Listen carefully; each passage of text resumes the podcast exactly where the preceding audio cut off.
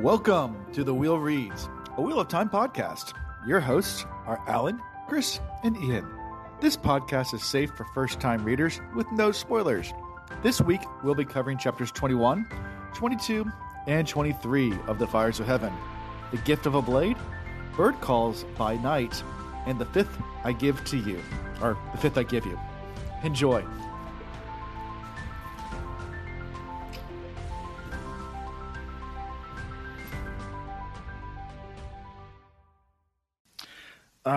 Welcome to season five, episode eleven on the two two two two two two Tuesday, because I think I said enough twos. Yeah, it's uh, February twenty second, twenty two, Two, two, two, two, two two. two Tuesday. um, yeah. so, yeah, as far as the new things going on in our world, uh, the podcast world, uh, no new patrons this week, um, but we do have uh, patrons coming on soon. Uh, both. Um, both of our Bellas, David and Remy, have both agreed to episodes coming up soonish. So, um, in the next few weeks or so, we'll have more patrons coming on. We also have other guests that are starting to line up as well for some really fun episodes, uh, but that's coming more later uh, next month or even in April. So, stay tuned. We have lots of guests coming. Um, yeah, so it'd be fun. It's going to be a lot of fun. Um, as far as giveaways, nothing going on right now, but I need to start that. Uh, start doing my March giveaways soon. So we have four giveaways that we're doing in March. They're coming soon. Um, so we'll, we're going to give away next month a water bottle, a Team Pater T-shirt, a beanie, and a hoodie. And the hoodies are actually really really nice because like they're really expensive on our shop. Um, I don't. Hey, have you have you set up a, a giveaway for Facebook? I forgot to mention we got messaged. Uh, there is somebody that follows exclusively on Facebook and was like, "Hey, do more giveaways on Facebook." And I was like, "Yeah, I'm right." Oh yeah, Facebook yeah, giveaway. Yeah. I think we do have one this month for Facebook to give away. I, I, I rotate I rotate Facebook in there in the, in the giveaways. Um, So let it's me see. Uh, yes, Facebook does have a giveaway this month. So yes, there will be a Facebook. Yep. Yeah, for all the people out there that want more stuff, it's coming. we're, we're doing more giveaways. Um, yeah, I mean, I give away more on the other platforms because like uh, it's one of our least followed platforms is Facebook, and that's a lot mostly because I don't post much there. But you guys can post we've there. Too. pretty slow there. You guys can post there too. You got that. That Facebook's like the only social media that you guys are actually full access to. Yeah, you're right. So We'll have to look Go at- for it. look at more. yeah, um, I'm yeah, gonna post pictures of some of the bridal flowers with no explanation. yeah.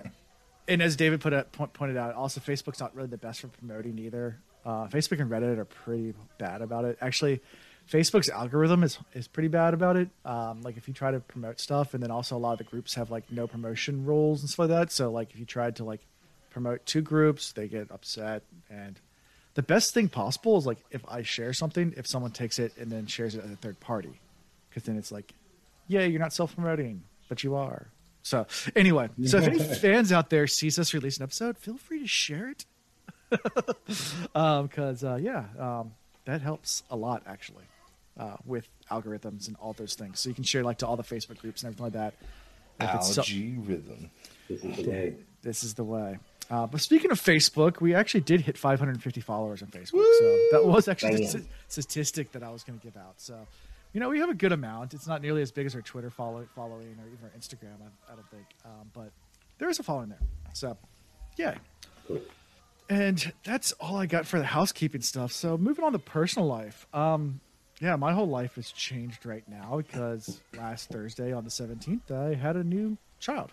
So, yay. Congratulations. We have another spawn of Alan. And blessed again, it looks more like his mother and not like Alan. Hallelujah. Three for three, buddy. Exactly. so yeah, um, my son, my second son was born. Um, my third kid, second son, um, born on the seventeenth. Healthy Second son baby, of the second son. six pounds twelve ounces. Yeah, healthy as can be. Has a, is eating great. Yeah, everything's good. Um, it's a baby right now, so he Sleeping cries and eats at and all? sleeps. Oh, he does. You know, he does his stints between between eating. He pretty much only sleeps. He doesn't cry much, so he only cries when he's hungry, and he pretty much on schedule. So it's That's dope. knock on wood, it's been pretty good so far. Um, but with that being said, kind of like my dad duty has been with the other two kids, Yeah. because um, being that I can't feed because I'm not biologically equipped to, um, and we don't want to bo- we don't want to use a bottle yet. I've got nipple spray. Can you help me? Um, he said duty. yeah, my my my role's really been taken on like uh, uh, just keeping the other two kids that are toddlers and crazy, um, you know, in, in, in line and putting them to bed and giving them baths and, and getting them to school and all those things. So in order, you know, nor- normally we used to tag team those things in the morning as far as like the, the, the roles of getting the kids out the house and to school, like my son's in preschool, things like that. But since really that's my responsibility right now, um, my morning just got a lot earlier so I can get myself ready. So that way, by the time the kids wake up, I can not be scrambling. So it's, I have really early mornings right now. Praying for It's fun. Yeah. So five thirty. Woo. That's my every morning. Yeah. Well, I'm not a teacher, so I'm not used Yeah, I to was about to say you, you have no reason to be up that early, I have no reason to be. and you don't sleep in the night. So Yeah, exactly. Why do you start? Uh, that's yeah. So, gonna start sleeping because I need some sleep. I was like, the first time ever like at work today. Like I was like in the middle of like trying to do something, and I started like nodding off. I was like, I, nope. Start. Yay! All right. So that's me for personal life. That that that's everything in my world right now. Is all that. So That's a lot. yeah, It's a lot. how do you follow that? You can't. Yeah. Uh, yeah, so as I kind of mentioned before last time, winding things down here in good old Wisconsin. We got the last of our Afghan guests out. They've been relocated various uh, cities, neighborhoods all over the U.S. If you live in the U.S. Uh, and some in Canada, take a look around. You might have some new neighbors. Uh, compliments of me. You're welcome. um, but yeah, so we're winding down here. We have a demote process. We go to another location, take care of like all of our medical administrative stuff, make sure we're good to go to be taken off active duty, and hopefully go home. Um, asterisk, knock on wood, uh, with you know things happening internationally. There's been other folks that have been redirected. Uh, so there's a possibility, but there's no no of that for us. So I think I am coming home. So um, my target is somewhere mid March, hopefully. But you never know, you know. Well, we're gonna I'm pray for mid March and call yeah. it a day. I'm just shooting from the hip. I'm actually no authority on this. I've seen no orders. It's just, you know, you compile all the rumors from the rumor mill, and when you start hearing enough of it, you know, enough of the same mm. thing from a bunch of different people, maybe it's true. Yeah. So I think I'm going home. Maybe. yay! That would be I'm not gonna awesome. Oh, let's see here. I have a second round interview tomorrow, and I need it to go well because these kids are driving me batshit crazy. So, if it goes well, uh, which I like again, I hope it will. I'll be become the associate director of off-campus student services at UNCC. Ooh, So yeah, it'll be Fun, a little fun. bit, a little bit So more more money.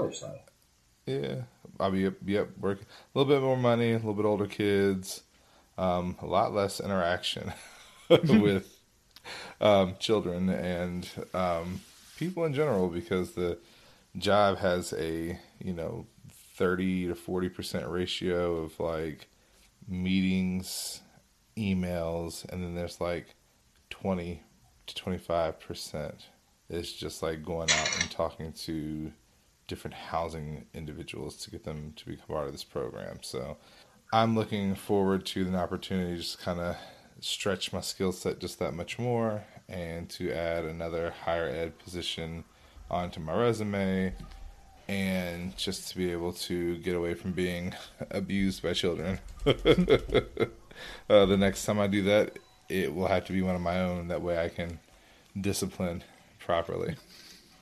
Right. yeah. But Threatened all Uh, the toys to go away. And, Yeah, all that good stuff, stuff. yeah. Other than that, I did spend the weekend in Lynchburg. Um, this past weekend, I went and coached the uh, Lynchburg College, which I still technically work for, even though with COVID, it's been far none. Um, but did get up there with those athletes and really enjoyed that time being up in the mountain air and just living life a little bit easier. So, anyway, that's Yeah. it. So, with your experience now in teaching in the public school system, um, I'm going to go ahead and say when, not if, but when you have children of your own. Have you all had the discussion about public school or private school or homeschool? Oh, they're- they're you think it's going definitely- to change the way you feel, or They're definitely going to public school still. yeah, I think there's nothing like the experience of dealing with a variety, diverse group of people. True. I only see the advantage in um, public school when you're looking at the kindergarten through like middle school age, just because they kind of have a safer space to grow and to learn. And typically you have smaller classroom sizes, but as far as um, the high school, it's much more advantageous to be in public schools because of all the programs that are offered. So um, we will be very selective about where they go to school. We've already kind of narrowed in on the hot spots here that are best for high school age students. So Yeah. you know, Yeah. the only shuffling will be I know there are a couple of programs around here that will give kids full rides to school as long as as long as they maintain a certain GPA. So you know, junior year kid might get shuffled, or senior year might get shuffled just for a shot at, you know, mm-hmm. full ride to school. But yeah, Sure. Well, that, that goes back to, you know, just parenting. We could talk about this all day long. But uh, when it comes to education, you don't just hand your kids off to the public school system, dust your hands, and say, okay, they'll do everything. yeah, Um, you know, we still have responsibility to build certain foundations and work ethic and encourage certain behaviors and all that jazz and be supportive. Um, Mhm. yeah, Yeah, I think nowadays, more so than ever, you got to make a conscious effort to do all those things. You can't just rely on the schools to raise your children. Right. Right. And I think that there's the advantage to me having been an educator and just, you know, through my experience and not having an involved parent. I mean, there are four of us. I'm the only one to have a high school diploma hmm. Yeah. because the importance wasn't there. And my mom, stepdad, they were not engaged. Don't get me wrong. If there was an issue, they would come to the school and they would talk it out with the teacher. And six times out of 10, we were at fault. Hmm. Um, I was the four time out of ten where I was never at fault. My siblings were the sixth time out of ten. But anyway, um, like you said, it uh, really um, the real thing that you have to look at is whether or not the family is willing to commit to the engagement and education and whether or not you're going to discipline your children appropriately so they understand the importance of you know appreciating and showing respect for the work that teachers do and that has definitely been lost as people and children more and more think that teachers are there to work for them in the sense of you get employed to take care of me versus working for them in the sense that you're getting paid to make sure I can function as an educated adult. Sure. Yeah. So. Yeah, Anyway, Sure. Sounds good. I feel you. I like to give them the gift of a book, the same way some people get the gift of a blade. Yeah. Perfect, perfect transition. Moving on to chapter 21. We're going to start there with a gift, the gift of a blade. And the chapter symbol is the rising sun. Um, yeah. There Not- is a house in Sin City. They call the rising sun. We're gonna have to go over It's these songs before. the ruin of Minion. Boy. Um, yeah. So we start here. Uh, the camp quickly arises around Rand Moiraine land, um, because they're seeing uh, the wagons of Kadere and the Aiel are cutting down um, um, uh, the corpses left by the shot Shaido. Um, and they're erecting wise one tents, kind of, you know, setting, setting, setting camp up around there as they're kind of prepping to, to stay for a little bit before they move on. You know, it's kind of a moving camp, but you know, obviously they've just gotten there where we left off last time. So now they're sitting camp. Um, and yeah, that's where we start with all them kind of hanging out as uh, Aviendha and Egwene um, are, are riding down as well. So Yeah, I, I just love how efficient the Aiel are as like these kind of nomadic type people uh, in picking up camp and marching down the, lo- the road and then throwing camp together. And they're so efficient with it. And even, Rand even comments uh, at some point early on here how, you know, the tents and everything just kind of blend in. So if you weren't really looking for them, you wouldn't notice it.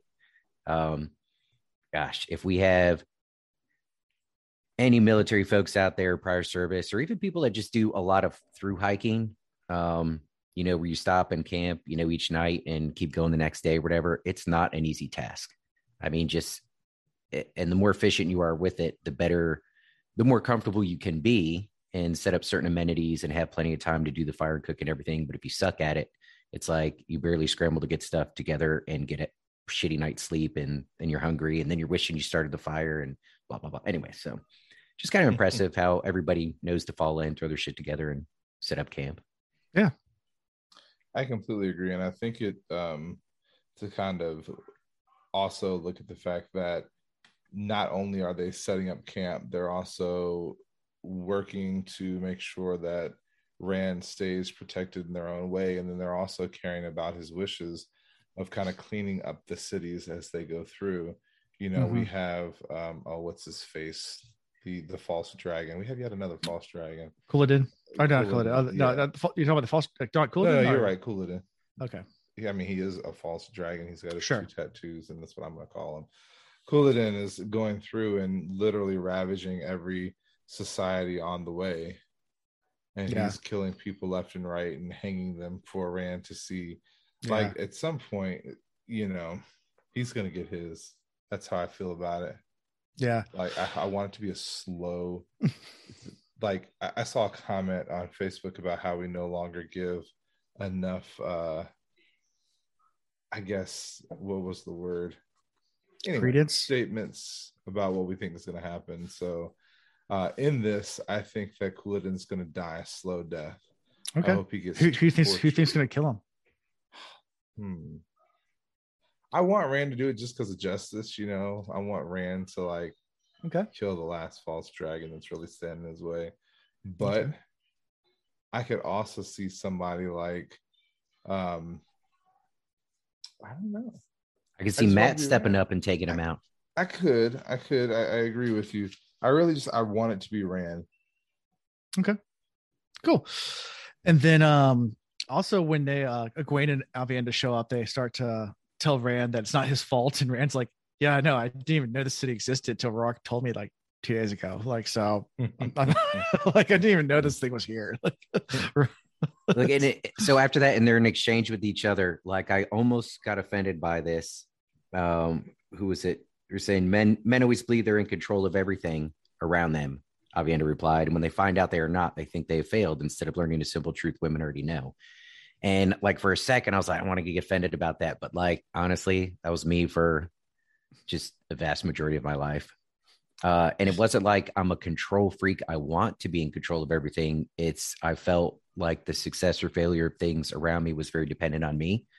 So uh, I try to stay humble in the success, but the the failures around me in my life and everything, I really carried that burden a little too hard. So Rand might not have been. He seemed pretty carefree when they approached him about the topic, but that's certainly something Yeah. it took me many years to realize. There's just certain things I I can't control. You got to roll with it.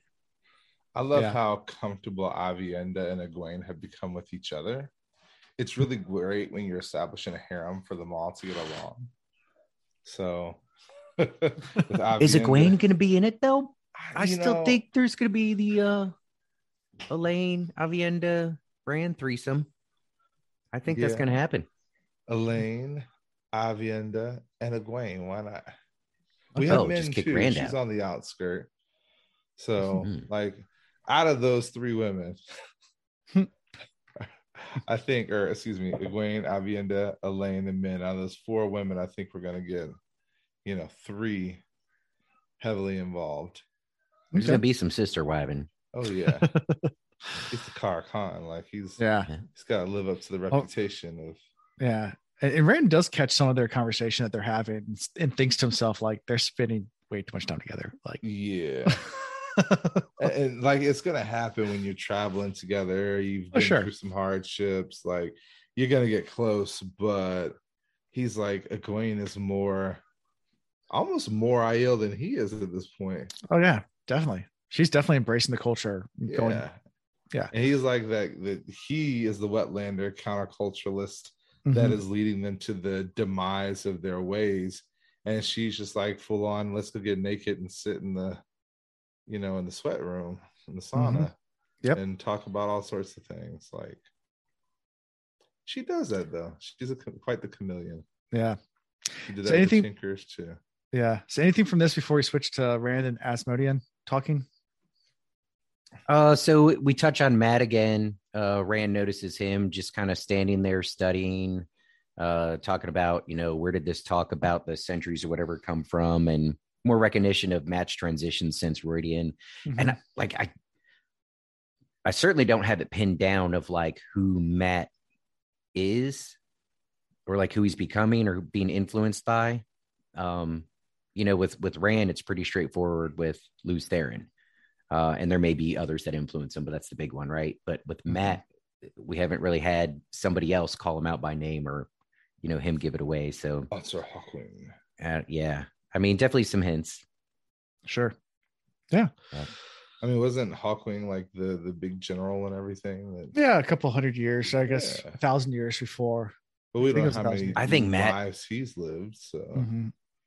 Well, I guess he could just be another iteration of this being, but Mat, I just feel is being Something influenced like- by something much more ancient than that. Chanel keeps bringing up because you know as she's reading, she's also talking about it, and she's like, "I really think Mat is connected to a dark friend of the past. Hmm. Maybe somebody that switched sides." Maybe mm-hmm. somebody that, and you know, at one point I thought the same thing. I was like, Mat's going to go dark. Mat Okay. is going to be evil, or Mat is going to become some type of antagonist to Rand in some way. I mean, he's equipped to do it. You know, what we have not seen whether or not the pendant that he has will stop a male channeler's power, but we know it'll definitely stop a, a, a woman channeler's. You know, I want to Right. Want to know how far this new tool he has will will take him. We know he's got you know now a history that reaches spans and spans and spans of time, and he's gaining more and more every day. He's getting battle knowledge, and with all that, he's also going to gain confidence and a sense of, you know, I don't want to say hmm. ownership of more, but when he transitions to embracing it, he's still a little in denial about it. But yeah, I agree with that. Once he and we saw this with all of our kind of character transitions and with Perrin and becoming the wolf and everything like that. It's once they kind of hit that tipping point of all right, I can't deny it anymore. It's definitely happening. How can I use this to my advantage, sort of thing. yeah, Um, hopefully we get to that soon with Mat because we just keep teasing about it. yeah. yeah. Okay. Interesting.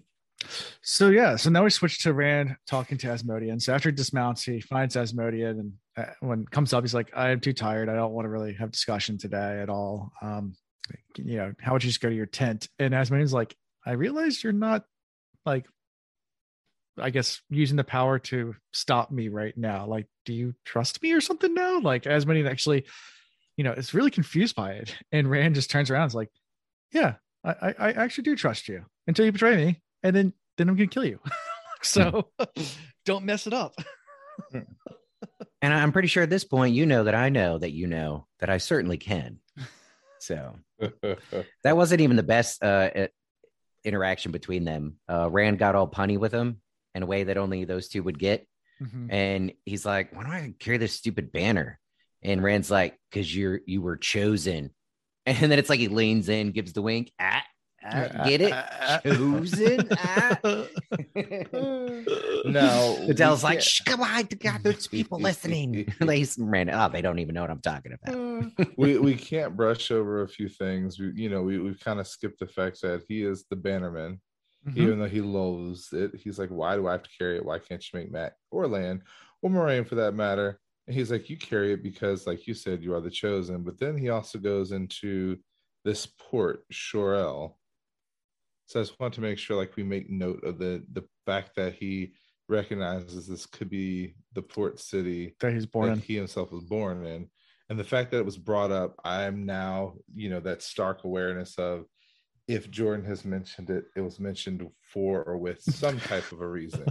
So i don't want to breeze over this little detail.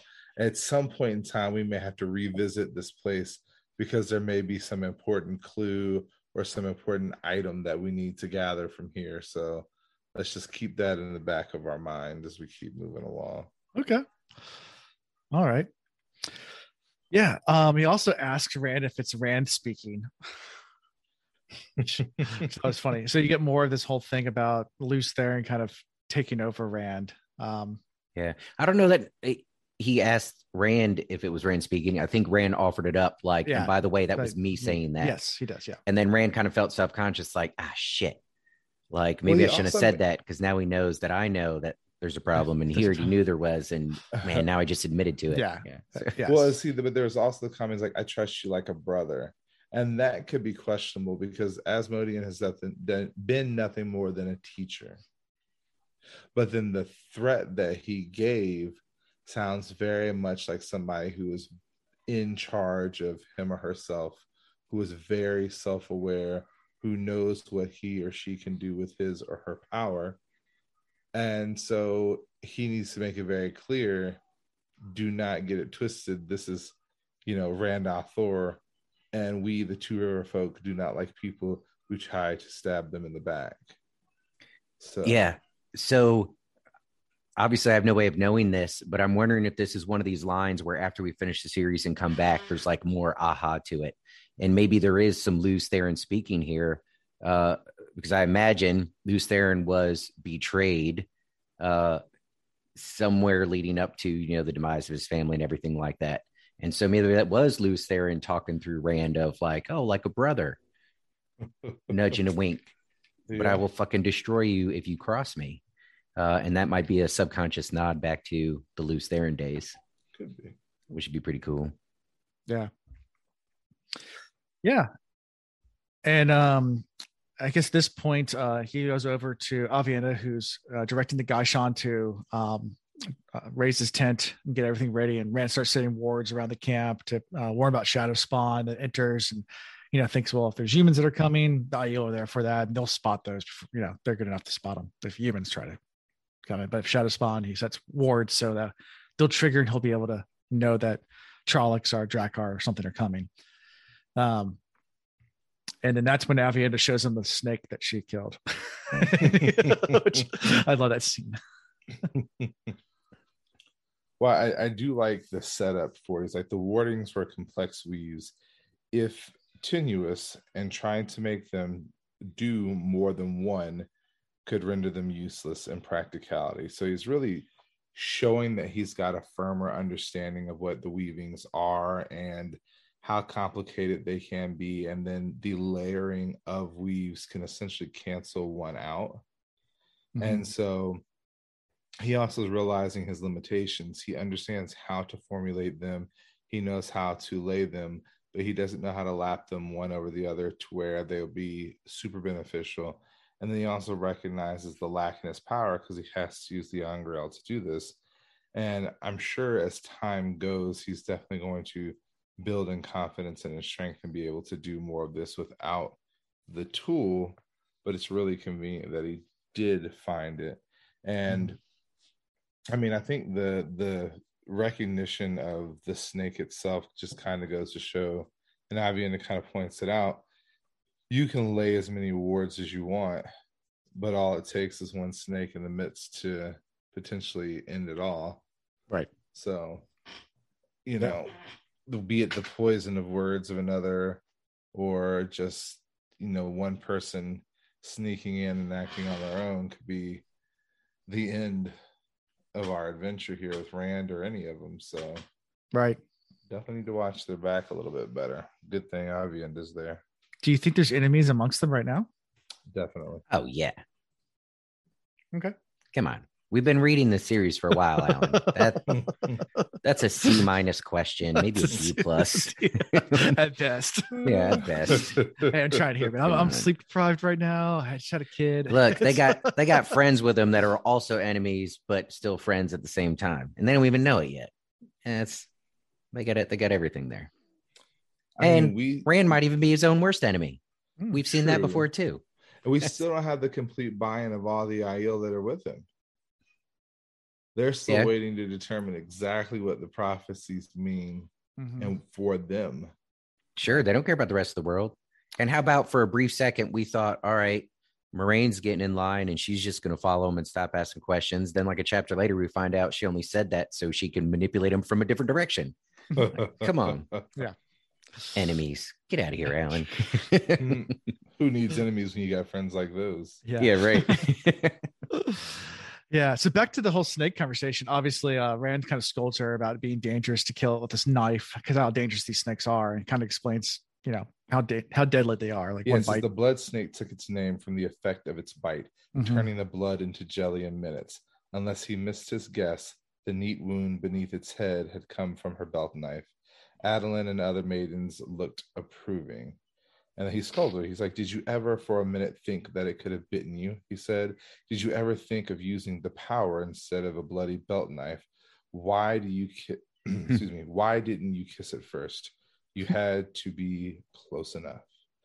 I you know, he's becoming overly dependent on the power Right. in his time that he's i guess surrounded by more and more people and becoming more and more uncomfortable with the situations that, he's in Right. and you know Aviendha kind of got a little upset she's like the wise ones say it's not good to use the power too often Right. It's they dangerous. say it's possible to draw too much power and harm yourself which we know Mhm. so I thought, though I have not come near what I can hold yet, I am sure of it. So, like, she is realizing she does have more power than she realizes, and she can do more with it. But she's actually heeding the advice of her elders, which is something Rand's not Yeah. doing very well. A- and respecting respecting it versus just drawing as much as possible and and Yeah. blindly learning. Yeah. I tell you though, it's pretty unsettling. Like growing up in Virginia, yeah, there's poisonous snakes and spiders and things, but there's nothing that will like bite you and you're dead. Yeah. Uh, everything there, there's antivenom. More than likely, if you get to the hospital in a reasonable time, you're gonna be just fine. Mhm. Um, but then when I finally went to countries where the warning was like, uh, okay, literally, if it bites you, you're not even gonna make it to the hospital in time. So who cares if there's antivenom? You- Yeah. You're just gonna die. Like, I- that's I've- a really weird.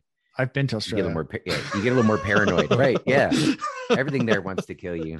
and instantly, it's all like instant death stuff. Growing up, I thought the king cobra was like the most fearsome Yeah. snake, and it looks like a badass. Uh, but first time I got to Africa, we saw like three or four of them driving out to the training center, and they're like, "Oh yeah, no big deal. Yeah. You'll be just fine. If they spit at you, it'll be a little uncomfortable. You, you'll be fine." But like the mambas, they're like, "Yeah, no, don't fuck with those. That's one, but you're we're just we're just gonna start planning your funeral the moment you get bit." I'm like, "Oh shit." well, even, even even more poisonous than those are sea snakes.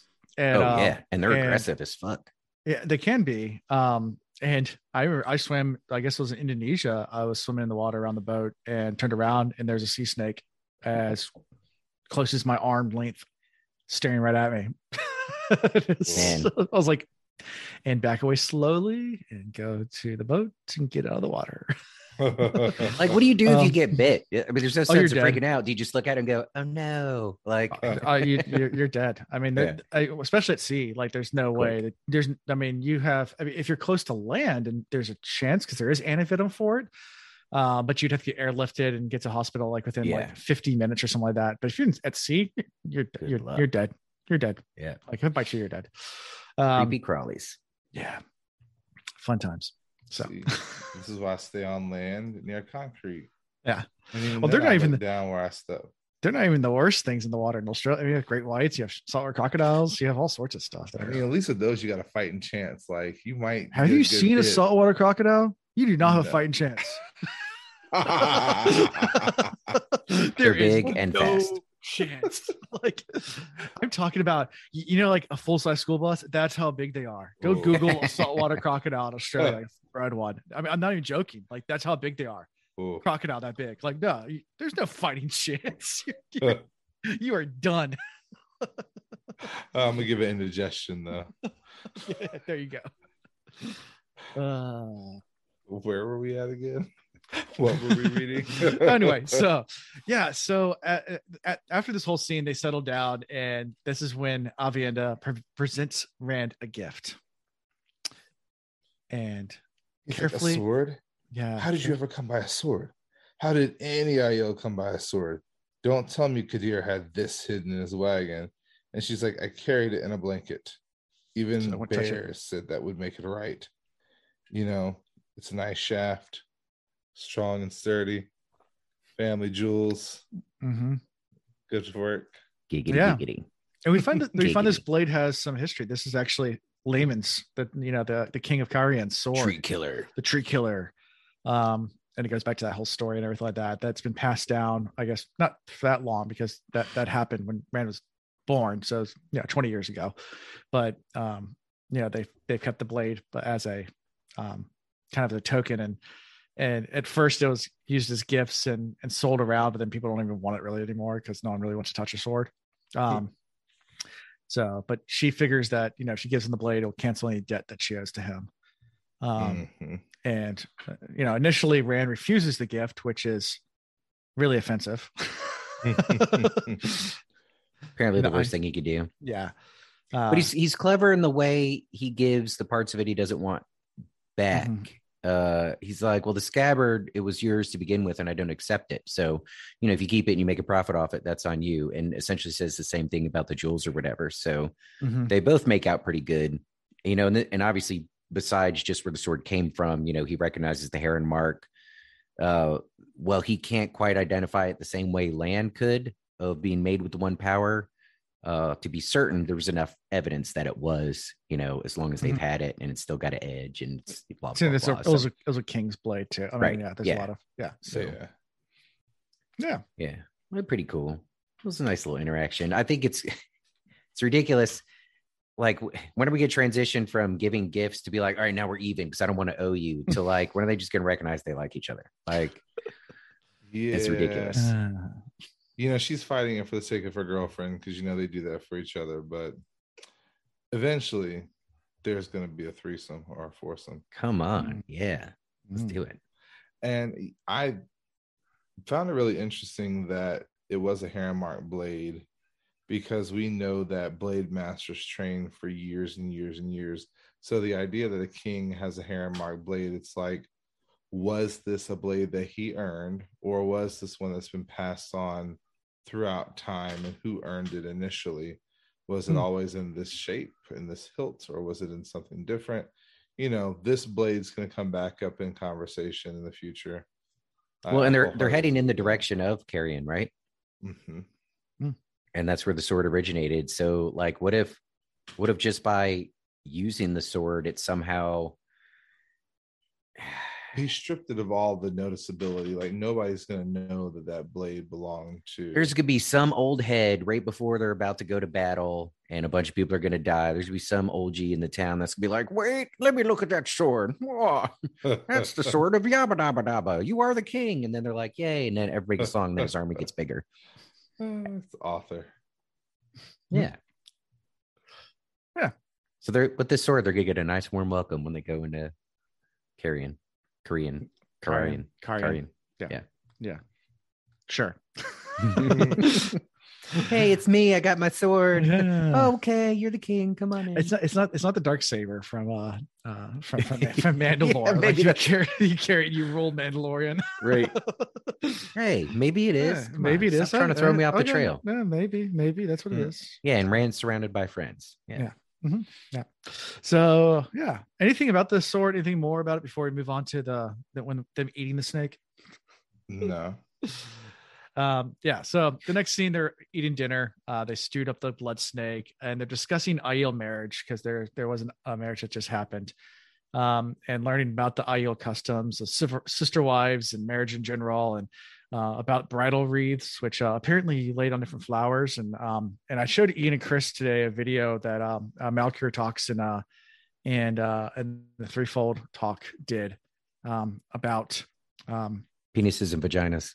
uh, Mhm. about the different flowers that you put in the wreaths. So if you want to check it out on YouTube, uh, it's not safe for work, but uh, just from the Amlin seat is also there. It's it's a great little video, but it Very explains- educational. Very educational. Mhm. Explains all the different flowers very very well. I'll put it put it in the show notes just because uh, it, it was it was done well. And since I know which flowers I'm going to have at my next wedding for sure. I picked a, picked out like two or three good ones. two of the good ones, yeah, yeah, definitely, definitely. so I do find it very interesting though that they put so much into no, let me take that back. I am interested in the meanings that they put into flowers. I understand why they would put so much into giving meaning to flowers because flowers represent growth, which also represents nutrients and water, which is very sparse where they are. So this is a really big gift. It's telling of the nature of the bride, but it's Mhm. also something that represents something special to them. You know, the flowers that hold the water, they have to go out of the way to find the flowers to represent the nature of the woman Right. and to represent the desires that are going to supposed to come from the marriage. So, you know, I as I'm reading it, I'm like, in our tradition, our culture, we just go, oh, those are pretty and they match the color we like. Let's go with those. Like there are meanings to the flowers that we have, but does anybody really pay attention to that anymore? I don't. I don't feel like we do. It's just like ah, those are pretty because they're purple and and and gold and oh they spray painted those like so they're not even natural anymore. Yeah. That- That's why I like having you here, Chris, because you appreciate the depth of things. Meanwhile, I'm like, I think it's cool when that penguin spends a week finding the perfect rock to give that chick. Sweet. And you're like, hey, penguin, what does this rock mean? He's like, I don't know, smooth. it's rocky. I love you.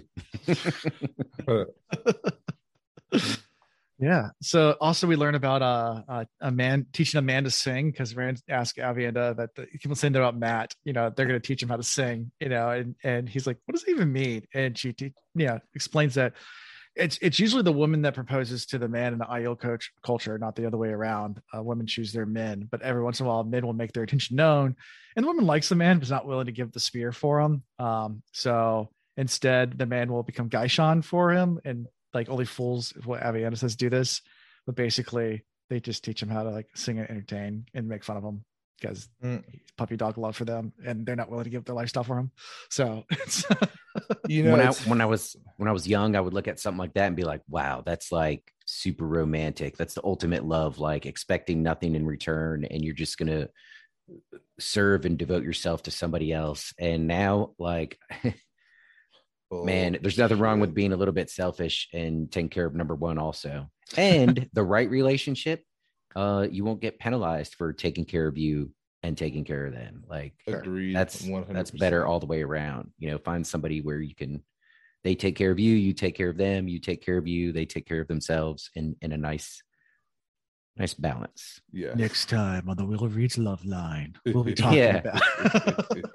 contestant number three let's say i stub my toe and i'm crying what do you say to me to calm me down is crying really going to make that better Uh, okay um contestant three could go home uh, anyways So, what do you think about all this? Like, uh, this a little bit more about Aiel. I know we've been kind of getting snippets of Aiel culture, but like you keep on getting more and more in all these chapters. So, anything kind of stick out to you about all this, or anything that you uh, kind of said like that's interesting, or or enjoyed or liked about it? uh have flowers been exchanged between rand and Aviendha Mm, I don't know. Have they? or, or just think it- trinkets and swords so far or? Maybe accidentally. I'm not sure. Like without Yeah. Rand knowing. what he was doing. yeah. I, I'm kind of hoping like Rand accidentally pre- presents her with some gift that essentially like, let's I'm get a- it yeah, on. slang. and he doesn't Rand- know it. Rand gave her a bracelet. Yeah, yeah, that's That what. was- yeah. yeah. But like so, somebody's gonna accidentally give Aviendha a present, or like maybe Elayne accidentally gives her a present that means, hey, it's okay if you hook up with my dude. And Aviendha's be like, sweet, just immediately go jump Rand. I mean, it's yeah. Yeah. They're gonna they're gonna actually say the wrong thing, and then uh, you know, it's it's the It's secret gonna be a code. binding You're married. Wait, Yeah, what? wait, what wait, what? happened? What? I didn't sign up for this. Of course you didn't, silly. That's not how it works. Uh, Yeah, you say you say the magic words accidentally, like "hi." Oh, you're married. you said hi. Hmm. Anyway, so yeah, um, and and after all this, Rand sets up wards for his dreams and goes to sleep. He dreams of Min, Elayne, and Aviendha, and an Aiel wedding, and that's how we end this chapter. Ooh. Giggity, very Mm. prophetic dream. Yeah. So any final thoughts about this chapter, about the blade, the gift of the blade? I'm more focused on the sister wives. This really wasn't about. I mean, other than that Giggity, sturdy shaft giggity, with the family Hmm. jewels. giggity, giggity. This is more about giggity. Mhm. Yeah. Mm. all, it's all about the, the the family jewels, isn't it? It is. Yeah. Eh. Don't forget to cut, cup, cup the family jewels as well. You know. Yeah, yeah. yeah. I, I think the, the the last thing that we need to bring up is the necklace and how that continues to come back. And the- the, meaning of the necklace and what Aviendha takes as the meaning of the necklace. Because we know for a culture that seems so simple, they are very complex and complicated. Mhm. Yeah. The end. Anything else? I know I almost accepted some bowl from this old lady in a small village, and had I accepted it, like I would have been married into the family to like her youngest daughter or something. Oh, nice. I barely dodged that. yeah. You gotta be careful in other countries. Sometimes they Right. have like, yeah, they'll trick you. I was like, "Ooh, a bowl!" So I looked excited. So they got excited because I was excited, but I was excited about a bowl. they were excited about me marrying into the family. I was like, "Oh boy!" Uh, yeah. Right, right. Anyways, so you guys ready to move into chapter 22? Yeah. Yeah, All right. Bird calls by night, and the chapter symbol is Trollocs. Caw, Caw, caw.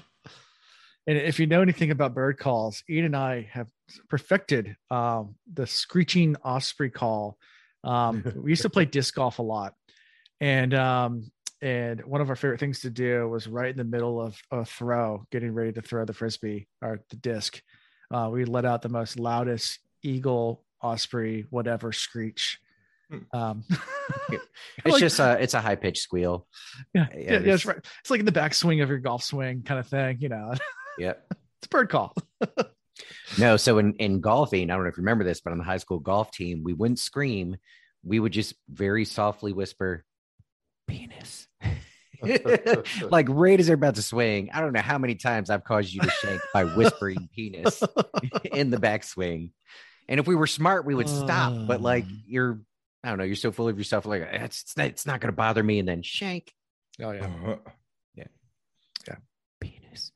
Wasn't wasn't that didn't didn't, didn't you did to to to B Pong and he and it hit the ball like into one of the other guys while it's walking like No, that was Right. Stansberry. Stansbury. Yes, he got took a Yeah. golf ball right to the stomach. Shaked it into some dude on another hole that was walking back. that sucks. Uh, And then on a on a more sad note, uh, one guy, Eric, hit a worm burner that hit a baby deer, which we thought died. We were like, oh my gosh, because the deer went, deer went down hard and it was out cold. We were like, oh my gosh. So we run up to it and uh, uh, uh. everything. We're like, it's dead. What do we do? You know, you're like poking it with a club, like, oh my gosh. And then all of a sudden it just springs up and runs into the woods. So it, Ah, it survived, but die. just Yeah. stunned. yeah, definitely took out a deer. Yeah. I would be the worst person to have on that golf course that day because you know what is wrong with him? Penis. Sorry. Uh, Yeah. is the Jack laughing, y'all. yeah. Yep. There you go. So we start with uh Melindhra, his massaging Mat in a very sensual massage. Kneading her way You down well his spine. for such a Mm. short man. Lower. That coffin. lower. How fucked up is that? You're so well muscled for a short man. Oh, I've heard that so many times. Yeah. My physical therapist told me that today, literally, those exact words. Yeah. What did you do? What did you say? I'm I'm interested. I said, uh, thank you. I mean, I said it just like that. And he was like, no, I mean, it's a compliment. I was like, yeah, sure. Okay. Appreciate that. Sure, people have feelings too. Yeah. I- you know- not just offensive. to it. He's like, I'm average height. What are you talking about? Like, like, but according if I'm short, you can Mm. always find somebody else. And she's like, Yeah. You're not too short for my taste, and you are cute. Relax. This does no good for your tents. Now, I find it very interesting that everybody assumes that her objective is to make him sing when she builds him up so much. Part of me is like, is this Lanfear like taking over? Did she kill the original and she's now like shape shifted into this being I, I only think that because I have a lot of distrust for Lanfear and I know she wants to be close to Rand and she also wants to take control of Severin for her own reasons and purposes. And here, like this is perfect opportunity. You yeah, know? I mean, she's like, you know, you're destined for glory, and yeah, why do you Yeah, stand? just Why do you like- stand in Rand's shadow? Like, you know, become Yeah, your where, own man. where have we heard this type of conversation yeah, before? with Lanfear, You know, like when they first got the horn. exactly, Yeah, good point. like in my mind, I'm like, this is Lanfear in disguise. yeah. Yeah, You know, I didn't, I didn't think that, but I can I can see that now. That's a good one. Like it would it would take a lot. She'd have to kill an Aiel and then hide the body. But is there anybody else more capable? Or she'd have to charm a hell of a lot of people. A lot Yeah. less likely. Yeah. A- a- Of course, Mat's just like completely ignores her and just like, daughter of nine moons. Are you sure you don't know what that means? Are you sure? Yeah. Lanfear Lanfear knows. He's like a man has to marry sooner or later, I suppose, but he certainly did not mean to take an Aiel wife. He Hmm. wanted to dance with as many women as he could while he could. You know, Mat's the player player. We Mhm. knew this from the get go. Like he's letting it loose. Yep. You know, I said that, and literally, like a couple months later, I was married and already had two kids. Like that. So, Mat, good luck, buddy. Good luck. Ride that single train as long as you can. yeah. who do you think Mat's gonna end up marrying though? Hmm. Who do you Good think he'll get question. Chris. I get the I get the feeling Mat's more the one that is just going to constantly get betrayed and maybe have the one that he loves killed or something like that. I see him as like the suffering single person throughout the throughout the story. He's going to marry the daughter of the Mins. That's what the Aelfinn said, or the what the, the Finn. Yeah, and maybe that's supposed to happen, and maybe she dies. Hmm. I don't know. Yeah, and. Ju- just as Melindhra asks, like, who is this daughter of the nine moons? Mat hears two rivers birds, and he's like, Caw-caw. caw caw and he's like, wait a second, Penis. penis. And uh, Got him. and that is that's the warning that there's attack coming. And he hears two different birds. One means from I guess from the south, the other means from the north, I think, or is it from the west and the east? I can't remember. It's from two sides. The British are coming. The British are coming. Yeah, and um, yeah, so he he knows an attack's coming. Struggles to get some clothes on as fast as possible. Grabs his staff, stumbles out right into a Trolloc, and go fight. says good two river birds rand had chosen his warning from what he knew birds not found in the waste and of course uh like she just like straight up butterball naked walks out with her staff and her face covering like xena warrior princess Let's go. going at it.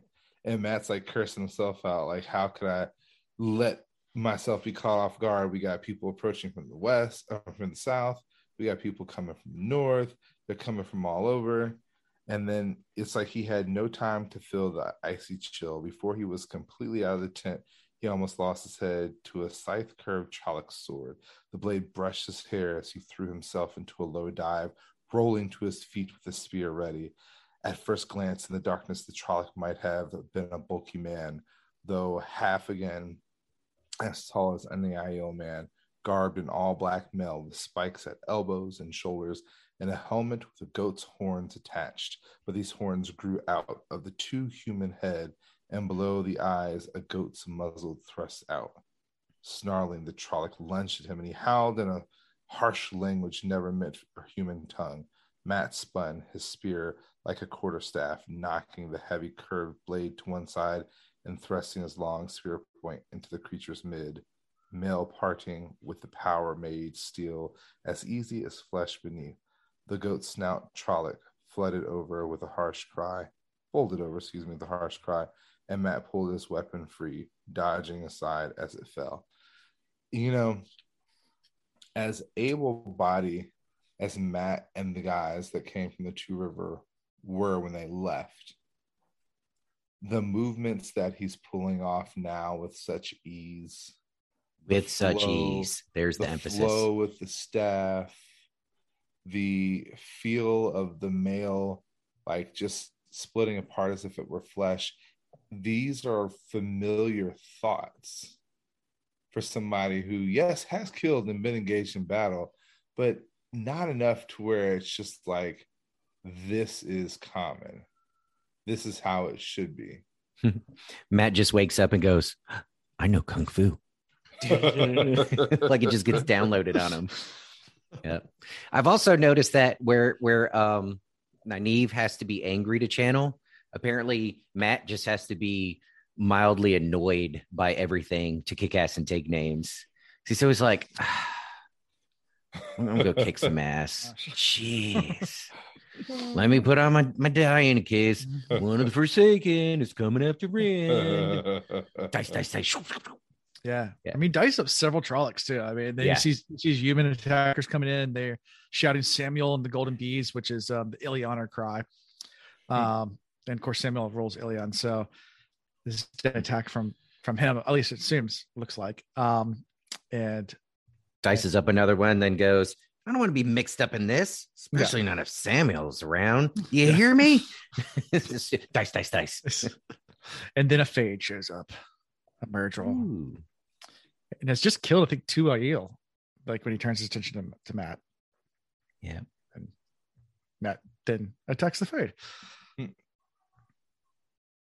So it's like, again, with Aurora, Mat rushed in to meet it, spear spinning like a quarterstaff, thrusting, ever moving.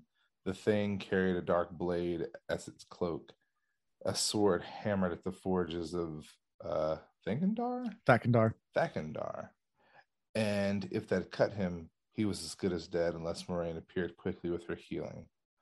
But there was only one sure way to take down a fade all out attack. You had to overwhelm it before it overwhelmed you, and a thought for defense could be a good way to die. He could not even spare a glance for the battle raging around him in the night. So, again, all of this thought, all of this knowledge, it's not like he has been training with Lan and training with the others and really learning the information. It's all just kind of flooding him Mm-hmm. and he is comprehending it at a level that it's useful information, which is really cool. So, you know, we're seeing the him reap the benefits of what he gained by going into Rhuidean. And we also see him really holding his own against a Myrddraal, which it really hasn't been that long since they left the Two Rivers and since their first encounter with a Myrddraal and just like the stiffening fear that he that they all felt and the inability to even think about addressing this character and now he's in outright battle with one Yeah. Mhm. And it's not that he doesn't feel the fear. I mean, right off the bat, the the eyeless gaze turned on him and he shivered, fear oozing along his bones. But part of that um growth, I won't say maturity, but growth is where he recognizes that that is just a weapon that the Fade has. But there is a way to beat him. He has experience knowing they can be beat, and within a split second, you know, after feeling feeling that that fear oozing along his bones, he's with a roar. Mat rushed to meet it, spear spinning like a quarterstaff, thrusting, never moving. Like the only way to defeat is just full on attack, overwhelm him before he overwhelms you. So yes, he still, you know, the the weapon of the the fade still affected him. He felt that fear, but he was like, "Fuck this," and just went all out berserker on him. Yeah, and cries out the Netherland war cry. Don't forget that. yes, Yeah. So, which is pretty badass. yeah. And then once the fade falls, he re- looks around, realizes the battle's over. Um, and Melindhra comes up and goes, You dance well. I like the way you work it. No No diggity. diggity. Gotta back it up. Like, Gotta kill a fade. I mean, he could end up marrying her. Yeah. okay. And then the same thing happens again. All right. Yeah. He screams something in the old tongue, and somebody goes, What was that you called out? Yeah. And he's like, Oh, it's nothing. I thought. Nothing. Don't, don't don't want to talk it. about it. Don't worry about it. You're hearing you're hearing shit. Oh, it's just something I heard the other day from a Gleeman. I don't even know what it means. Yeah. Yeah.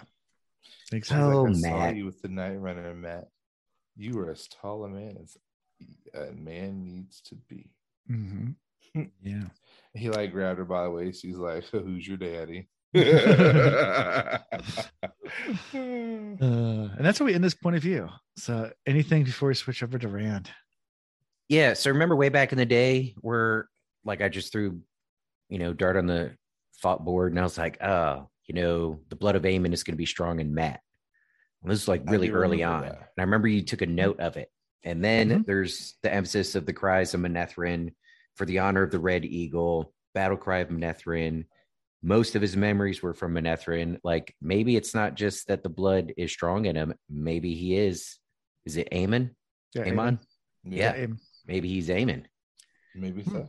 And maybe Nynaeve ends up being the wife that in just Yeah. despair slash anger just unleashes so much of the power it destroys her and literally everything fucking around her because i could see Nynaeve of all the get together? characters only because of like if he is Aemon, is, is there a does he have his counterpart the female counterpart the only one that kind of fits that scenario right now why not Egwene? i don't see Egwene lashing out like that But she didn't lash out necessarily. She did lash out and hurt, but she had a cool, calm command of the power before she decided to draw. Just draw more than she it can handle. Go like this was calculated. This wasn't emotional. yeah that's Mhm. true or maybe, we haven't met the one Gets with that is- Egwene. Mm. Mm. potential we Yeah. but yeah I, the who he gets with i don't i don't feel too strongly either way but uh blood of Aemon, yes because Aemon, yes he is Yeah. that's what i'm feeling now Yeah.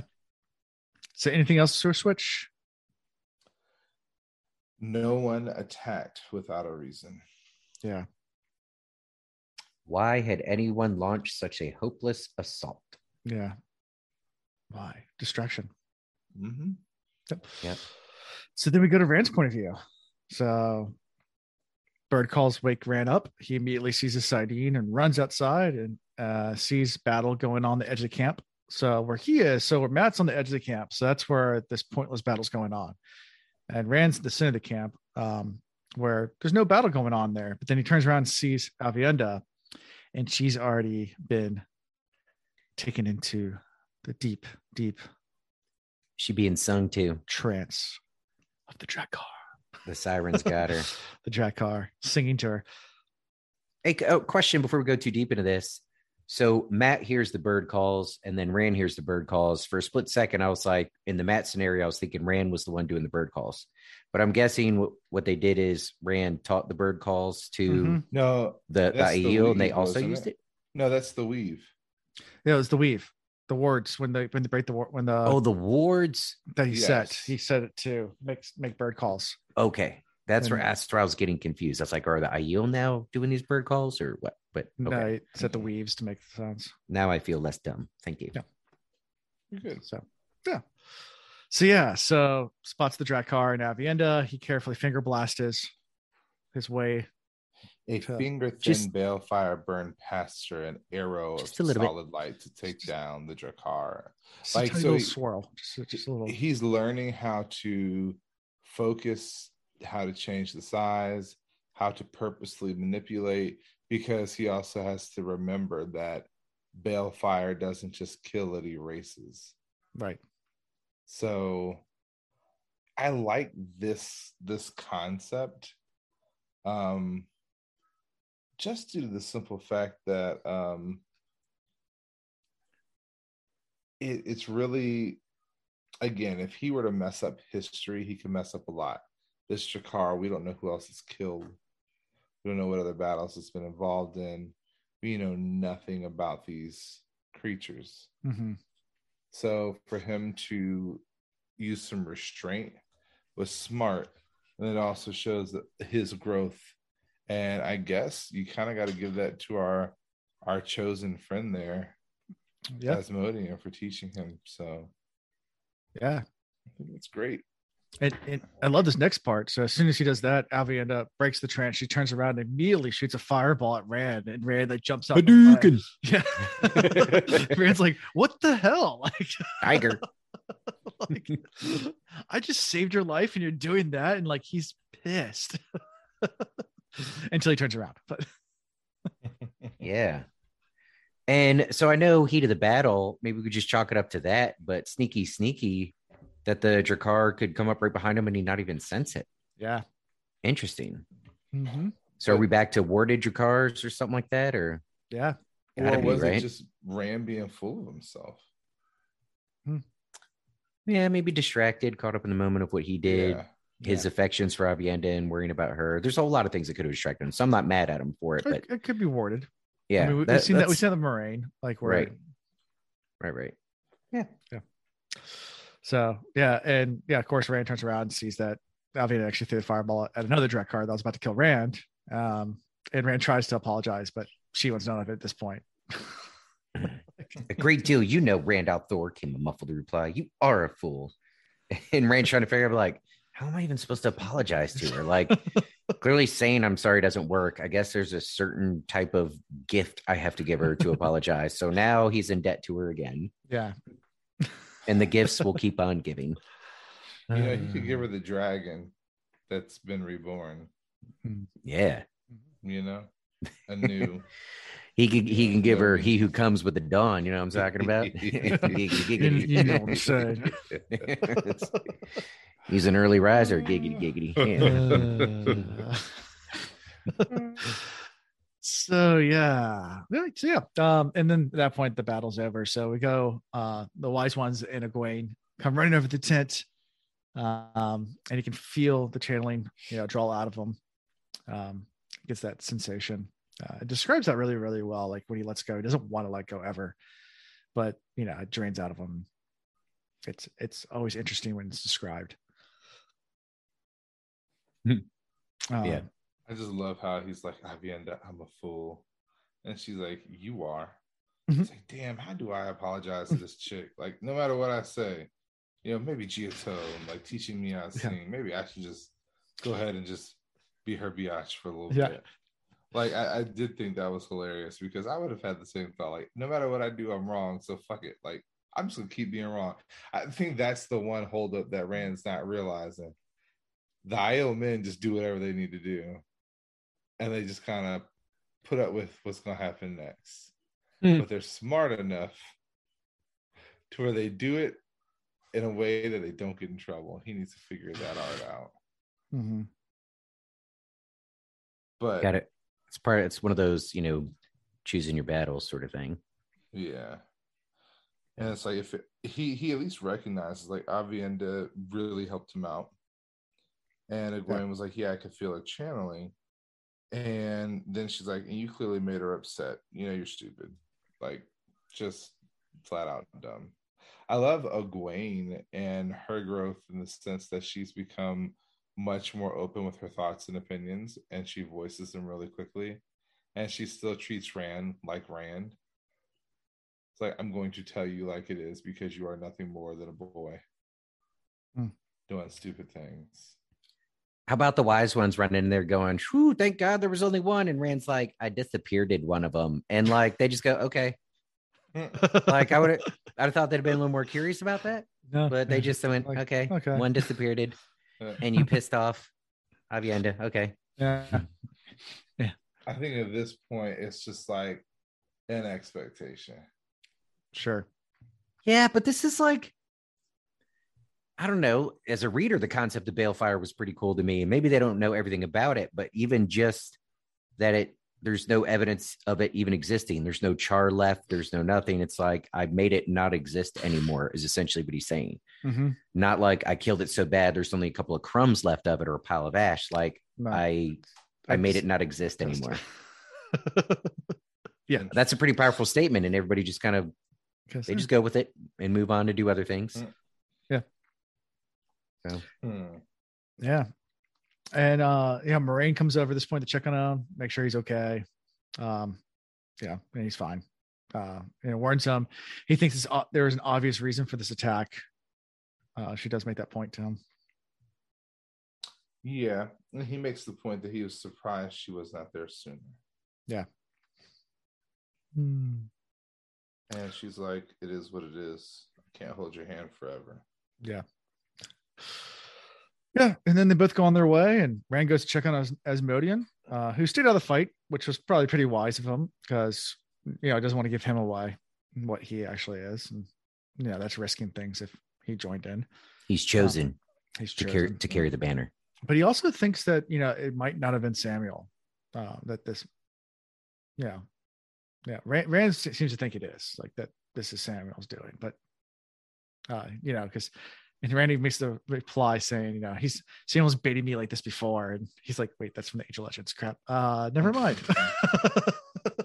I don't, I don't know what you're talking. I don't know what I'm talking about. Never mind. Well, and just because people come in screaming Sammael, Sammael, that could still be a tactic that Mhm. somebody not Sammael's people would use. Like Sure. one time, uh, my oldest Riley, when she was like five, decided to draw with crayons at the back of the bathroom door. Mhm. And because she didn't want us to know that it was her, underneath it, she wrote Ryder. Ryder had just turned three, Couldn't write his name. couldn't write his name or anything. So I'm letting her tell me the whole story. And she's like, It's Ryder. See, he put his name there. And I handed the crayon to Ryder and I was like, Ryder, write your name on here. And Ryder just starts gnawing on the crayon. And I'm like, You see? Hmm. Can't just put a name there and be like, Oh, somebody else. You know, like when you tell like a really, really bad lie and like, and then you get caught on it and then you try to double down, it just makes it worse. Um, Yeah. Yeah. That was, that was me in high school. Like I, I went to my girlfriend at the time's house and uh, on the way over there, I'd stopped in a parking lot to smoke a cigarette or something like that. And um, I, I got back in the car and I backed up into a telephone pole and, uh, you know, it was my dad's car. Like not, not like he, it was my car, but you know, it was on my dad's name. I was in high school. Um, you know, it was one of those things. It wasn't my dad dad's car, but anyway. Yeah. So I get home and there's a big dent in the back panel or whatever. And you know, next day he asked me like, "What happened?" I was like, "I was parked at my girlfriend's house. I came out. It looked like maybe a hit and run. You know, someone must have sideswiped the car and the I was parked on the street. You know, and my my dad, you know, believed me and went with it. And then the insurance adjuster came out, and my dad told him the story that you know a car must have hit it. And the insurance adjuster looks at my dad and goes, "How fast was the telephone pole moving?" Ah. Get him. So If you look my- close enough, you could see like the stamp mark from the pole, like with So so me being so me being an idiot, uh, and, and, and trying to be quick on my feet and not being smart at all. My dad comes in and tells tells me, goes, so uh, just talked to the insurance adjuster, and um, um, he said there was a telephone pole. I was like, you know, it could have been one of those like wood panel like wagons or whatever, you know, like one of like the wood panel trucks. You know, the old ones. Oh, And That's like, and that's like that's plastic. Yeah, you're grounded. Have you seen the Fred Uh, Flintstone Have mobile? the- I mean, ones it that, you could know, have it been, could have been a trailer, you know, or something. I don't, you know, it was wooden. I, you know, So the Highland games are going on. I think I saw someone Yeah, toss a there caver. I think I think yeah. No, I'm, I'm just digging myself a bigger bigger hole. Like, uh, this is not yeah, you're grounded. Yeah. yeah. At So- that point, I would have been like, damn, that adjuster's good. We need to get his number for the future. Yeah. Anyways, so this is yeah. so yeah, they they talk for a little bit as Mary and Rand. Um, uh, and anything from all that before Rand returns to his tents with the maidens. Oh no, that was the best part. He got his first look of skin in a Mhm. long time. Yeah. Wait, are we talking about the his conversation with Asmodean yet? Yeah. We already skipped over that. We're done. Oh, Okay, hold on. Dup, duh, Asmodean's tent not very far from us. There had been not a sound out of it. With the flap, he flinched when Rand appeared, gave him no chance to speak. You did not expect me to take a hand, did you? I felt the Draghkar, but you could deal with those. You did. I have never liked Draghkar. We should never have made them. Yeah, I read that. How about that, Hmm. folks? They were science Hmm. experiments, man. Mm-hmm. mhm. That's uh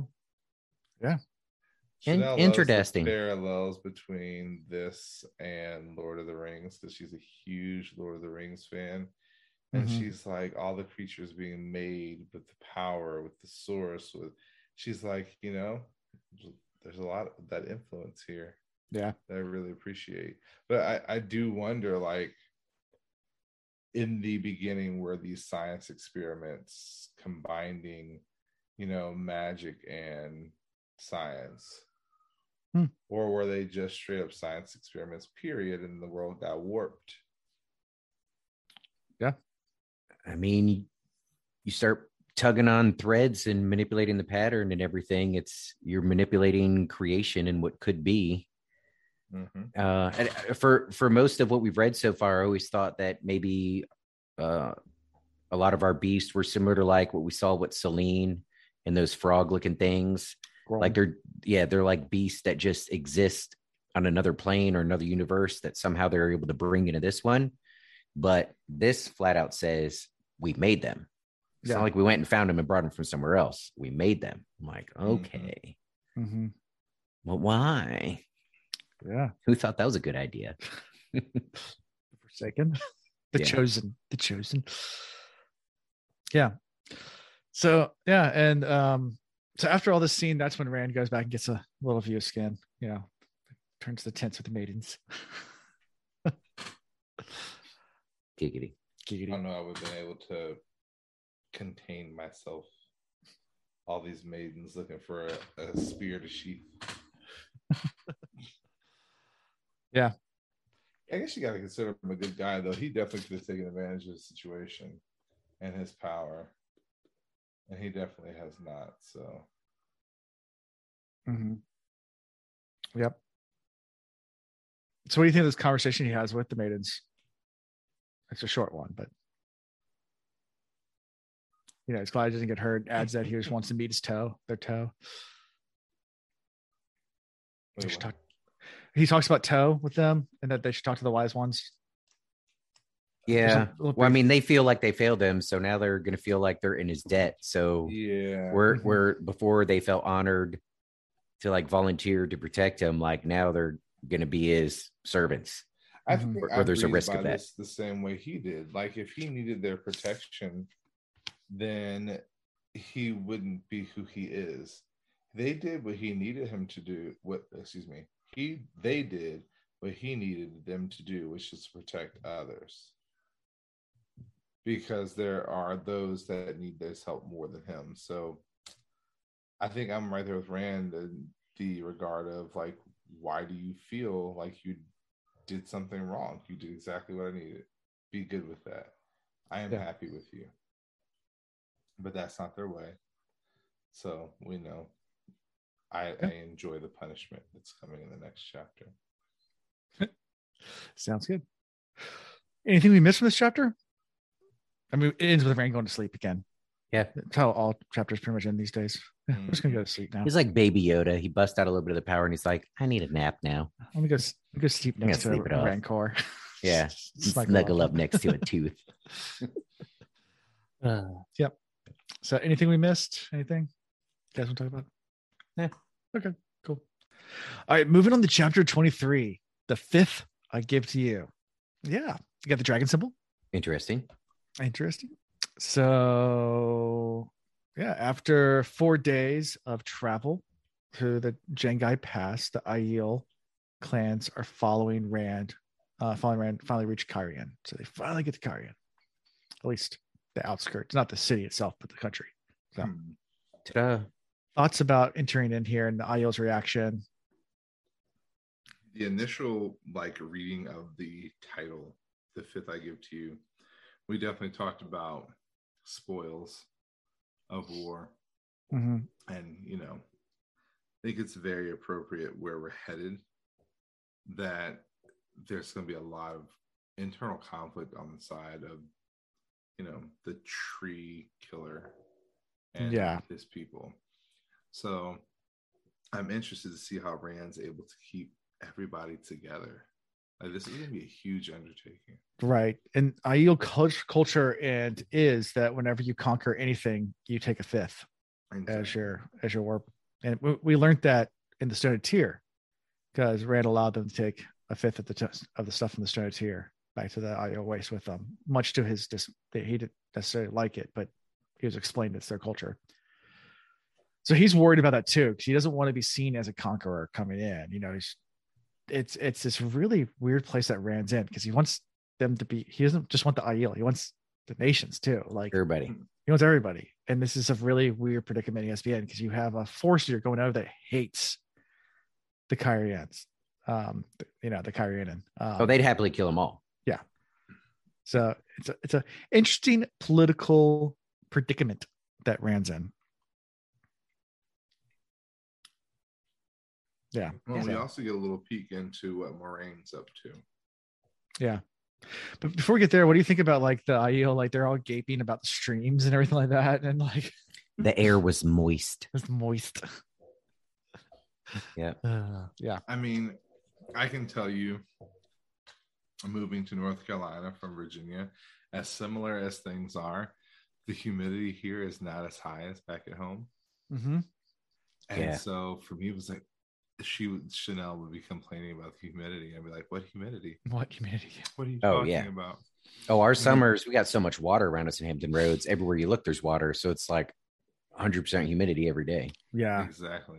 There, And there, so there was a girl I went to college with that she was from Reno, Nevada, had never left Nevada her entire life Ah, until she ah, went to ah, college. ah, ah, and she didn't even tour the university. She just got accepted, decided to come to Virginia. Oh wow! And she said the moment she stepped off the plane, she felt like she couldn't breathe. like it was like because you get, you mm-hmm. know, college starts in August, which is like the thickest of the It's like hundred percent humidity all the time. So I had to find a new hairdresser because You can feel like you're drowning, like, oh, what is this? How do you breathe? but it, it's so funny. Like I have to have two humidifiers running in the apartment at all time because I don't feel like I can breathe in the dry air. Oh, it's horrible. Like, so we got a new ACU unit, uh, AC and heating units, like two new ones. We got a whole new system. We have, we have two dual system, but um, Mhm. we got two new ones, and the amount of moisture it sucks out of the air, um, because they're so efficient. Mhm. Our house gets so dry that we've had to get humidifiers just because it's it's, yeah, So I can see these people walking into a new land where all of a sudden things are not brown anymore and trees are growing everywhere. And the thing that they treasure the most is they're in abundance, like water mm-hmm. yeah, and, And shade. Yeah, it's like being brought into the land of milk and honey by the Car'a'carn. Like Mhm. here he is bringing us into a land where everything is plentiful. So it does completely destroy and renew the culture. Yeah. It's like this is fulfillment of prophecy right here in the sense that by him marrying the two cultures and bringing these people out of their land, out of the waste into the actual lands that he is used to, they no longer, like their sayings no longer have the same meaning.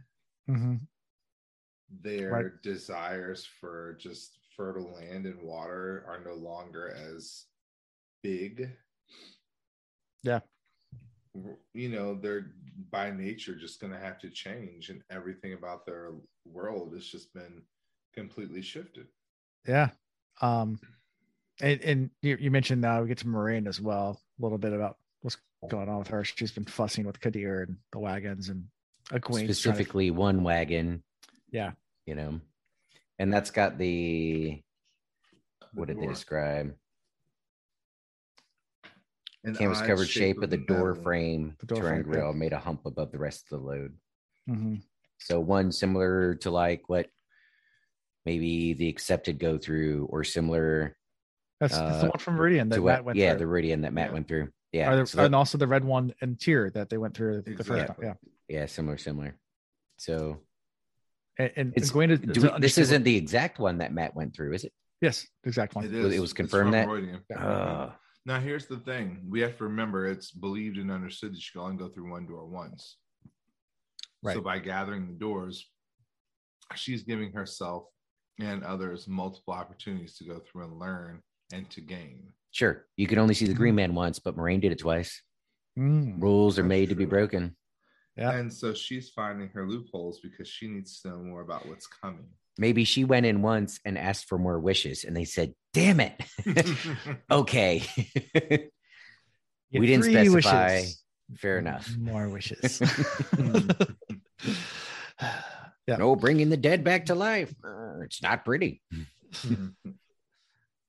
So um yeah, Egwene still doesn't understand what's important about it, but uh and Moiraine won't tell her. Like no one will tell her anything. And and Egwene's kind of this weird predicament. Now, she even looks over and sees the maiden carrying dolls guarding Rand. She's trying to figure out what even that's going on over there. no, no, she's like, they're not children. Why are they carrying dolls? of course, that's I love that as a. I just wish in our social structure, it was set up to where we could just embarrass people and they would just accept. That's it. hazing. That's abusive. that's abusive. Even in the army. So, like, if somebody, uh, if we were in the field or something, and somebody left their weapon unattended and walk away, um, we would take their weapon from them and we would hand them a mock-up of a weapon that was like 10 sizes too big it's as big as their body and we would have them march around and do drill and ceremony in front of everybody with this massive mock m4 and Yeah. we thought it was hilarious you can't do that anymore in the army that's abuse that's hazing i tell you Yeah. what it was effective with people wouldn't leave their fucking weapon laying around anymore this much. It not- worked you did not have repeat offenders with that one Yeah. I hope we don't enter any, into any form of formal war in the foreseeable future. Because you're right, I have seen it just coming from the background and knowing people that are in the military now. They are much more soft now than even eight Yeah. years ago, ten years Yeah, ago. I mean, like even like the Navy and the shellback ceremony, which is all hazing. Um, now it's option. It used to be mandatory that when you cross the equator, you're gonna go through shellback ceremony, and now you don't. It's an optional thing, and um, and it's more of like a friendly party celebration. There's no Right. hazing to it. Right. Yeah. we become so soft. Yeah. people. I mean, just because some people went too far with it doesn't necessarily mean the whole concept should be gotten rid of completely.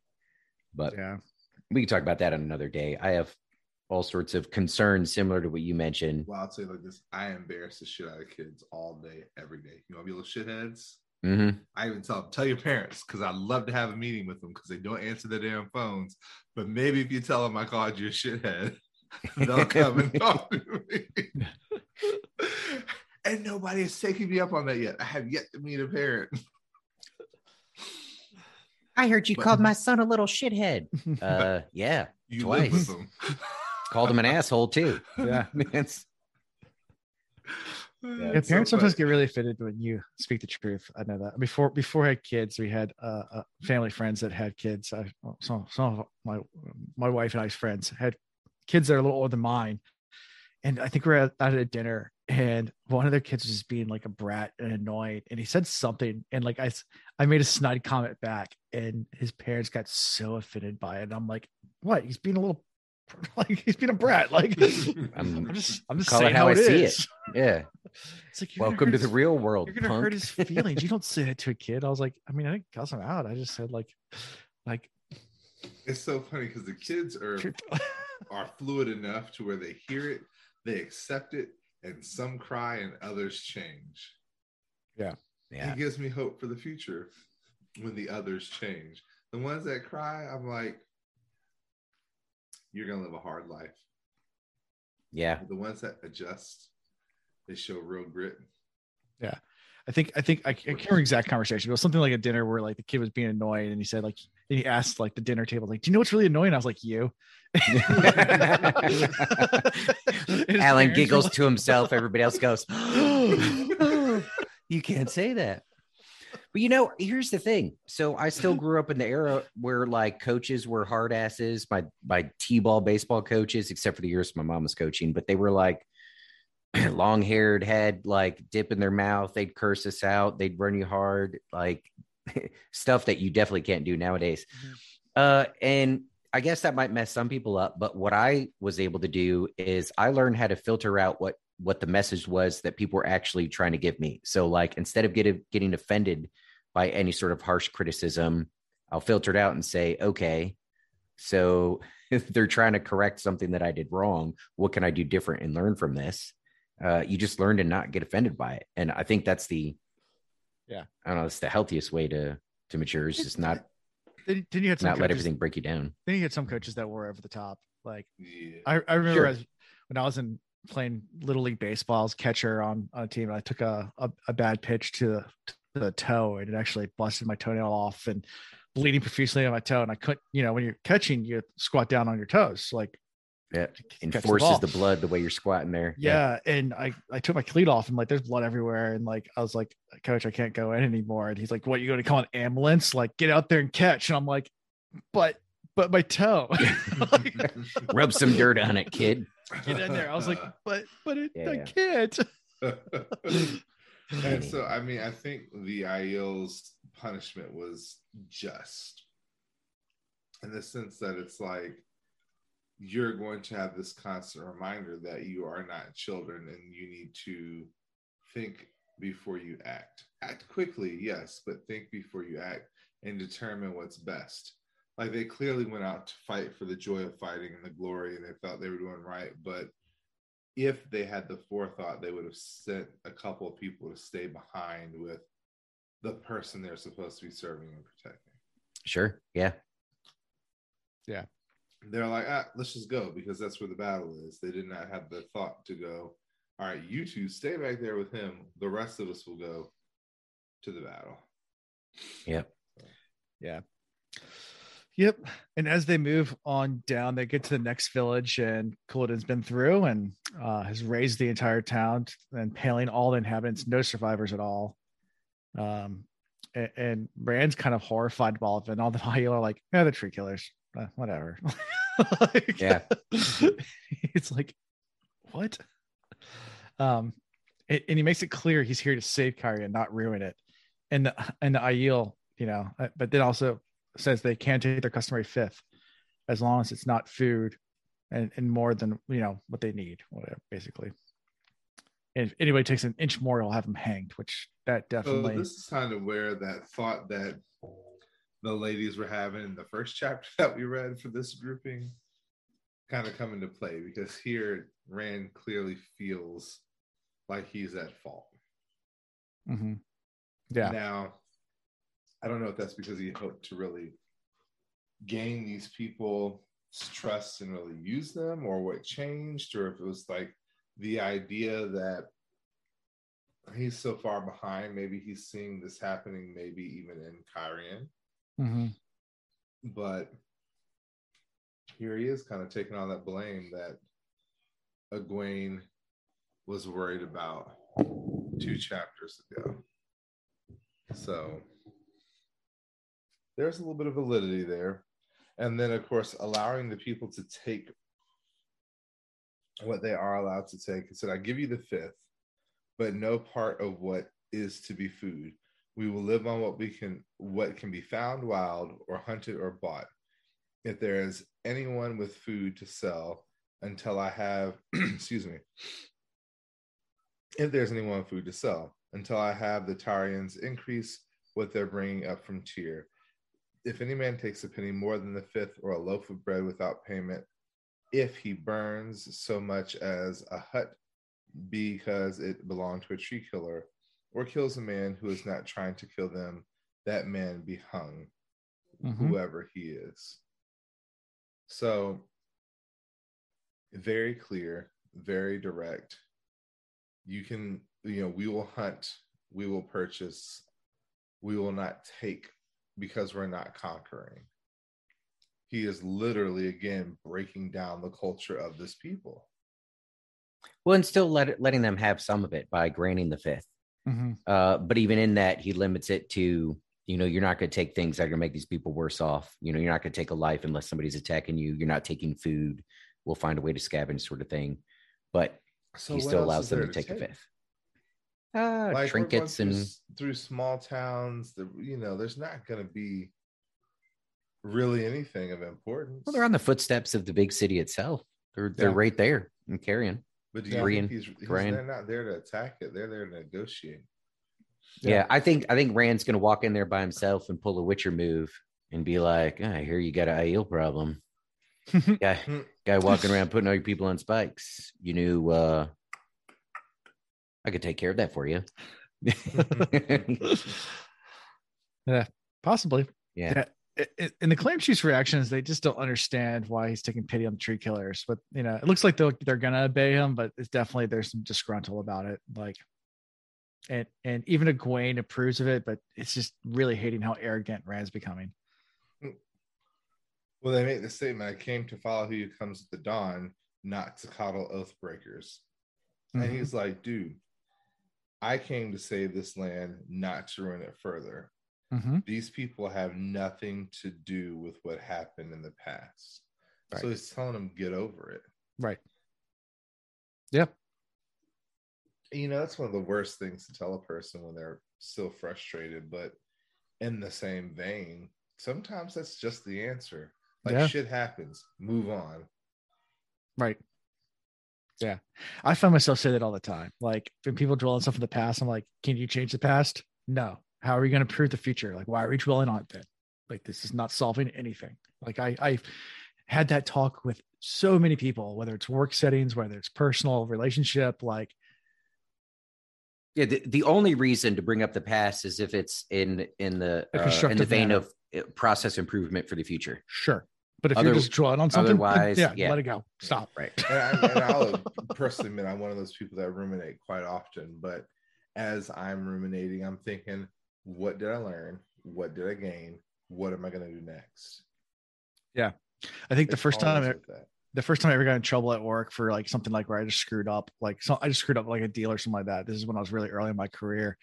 And I remember the the boss called me in and I think he was just taking back my answer. Like he wanted to know what happened and why. And I just sat there looked at him, I was like, it doesn't matter what happened. It matters how we're gonna improve it. So here's what we're Right. gonna do. And like he just like was taken back. And I was like, I mean, I can come up with a million excuses on why, but that's not worth anything. Excuses aren't gonna solve anything let's talk about solutions. like he was just like, what? I was like, yeah, we're not going to talk about excuses because I'm not going to give you excuses. Because I can talk to him blue in the face and make a million excuses and what happened, but that's not solving anything. um, like shit happens. Now this is what's going to happen next. yeah. Uh, anyway, um, so uh, yeah, so then uh, where where were we? Um, yeah, Egwene offers Aviendha to ride for a bit, but she refuses. Um, so Egwene dismounts to talk to her. Aviendha's still really pissed at Rand. She's still really upset.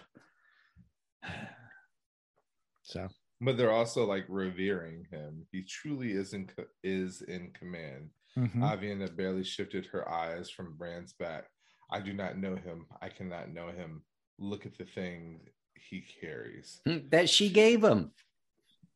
That's true. Which in- points out. Read that statement though. I do not know him. I cannot know him. Like Like to know biblically. Biblically, emotionally, beyond being a friend. Like you can tell she is struggling big She's time. fighting it. And I want to know exactly what it was. Was it the bracelet? Was it the necklace? Was it like what was it that kind of triggered her to think of Rand in some way? Or is it just strictly the power? It could have been her trip to Rhuidean. Yeah, I was gonna say that could it be the yeah, that too. Or could it just be the fact, you know, he is ta'veren and she is a direct connection to the people that he needs. If he marries her, he's married into the Aiel. Not only is he blood of the Aiel, he's now married into the Aiel through a wise one. Because that's where she's headed. Hmm. That gives him a huge position within the group.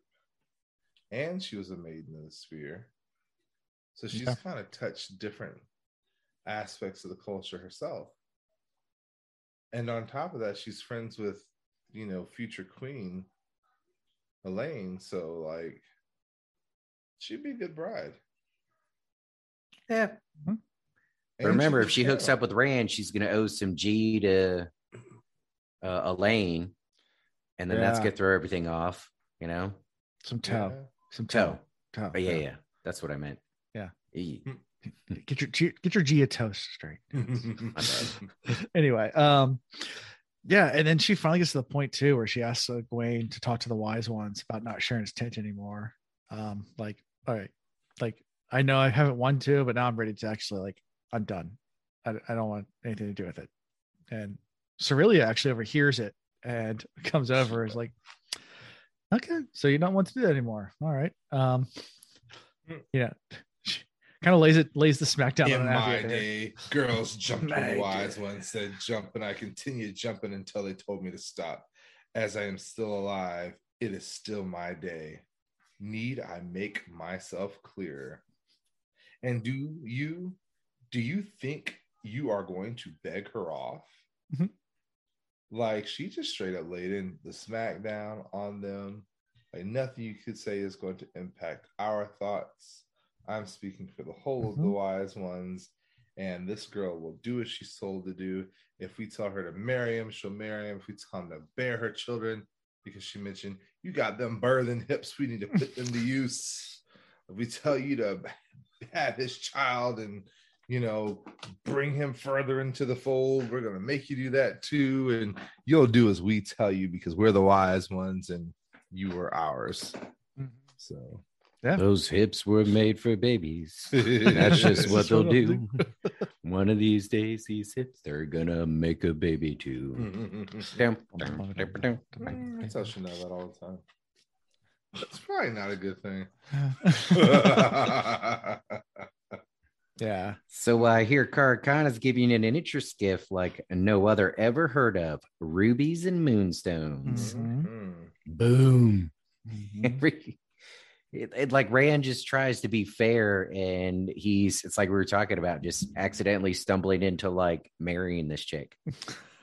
and Aviend is like, you moron. It's I mean, I want be you, but I don't want to want you. Yeah. But she also mentions take that advantage. she also mentions she knows a suitable husband for her though. Like she tells Aviendha that that there might be someone else. She's disappointed that Aviendha's not really interested in Rand, or maybe that Rand's not interested in her. Yeah, But then in immediate instead of like right off the bat jumping on it, she's like, uh, I uh well, I'll think on him when there's time. Uh I, I have so much yet to learn, you know, being a wise one. And so now she's making excuses about not going on to somebody else. And I Mhm. think that's kind of the Sorilea, she she truly is a wise one. I think she was doing that to kind of get a feel for all right. Is is Aviendha really like, does she hate this guy? Or is she acting this way because she wants him so much? Right. Yeah. And I think she's flushing that out.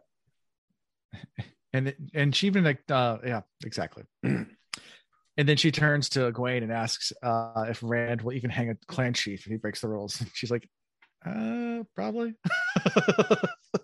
I, I don't know, but probably. Uh which that that could be devastating if that ends up happening. Do you think that's foreshadowing? Do you think Rand's gonna end up hanging a clan chief?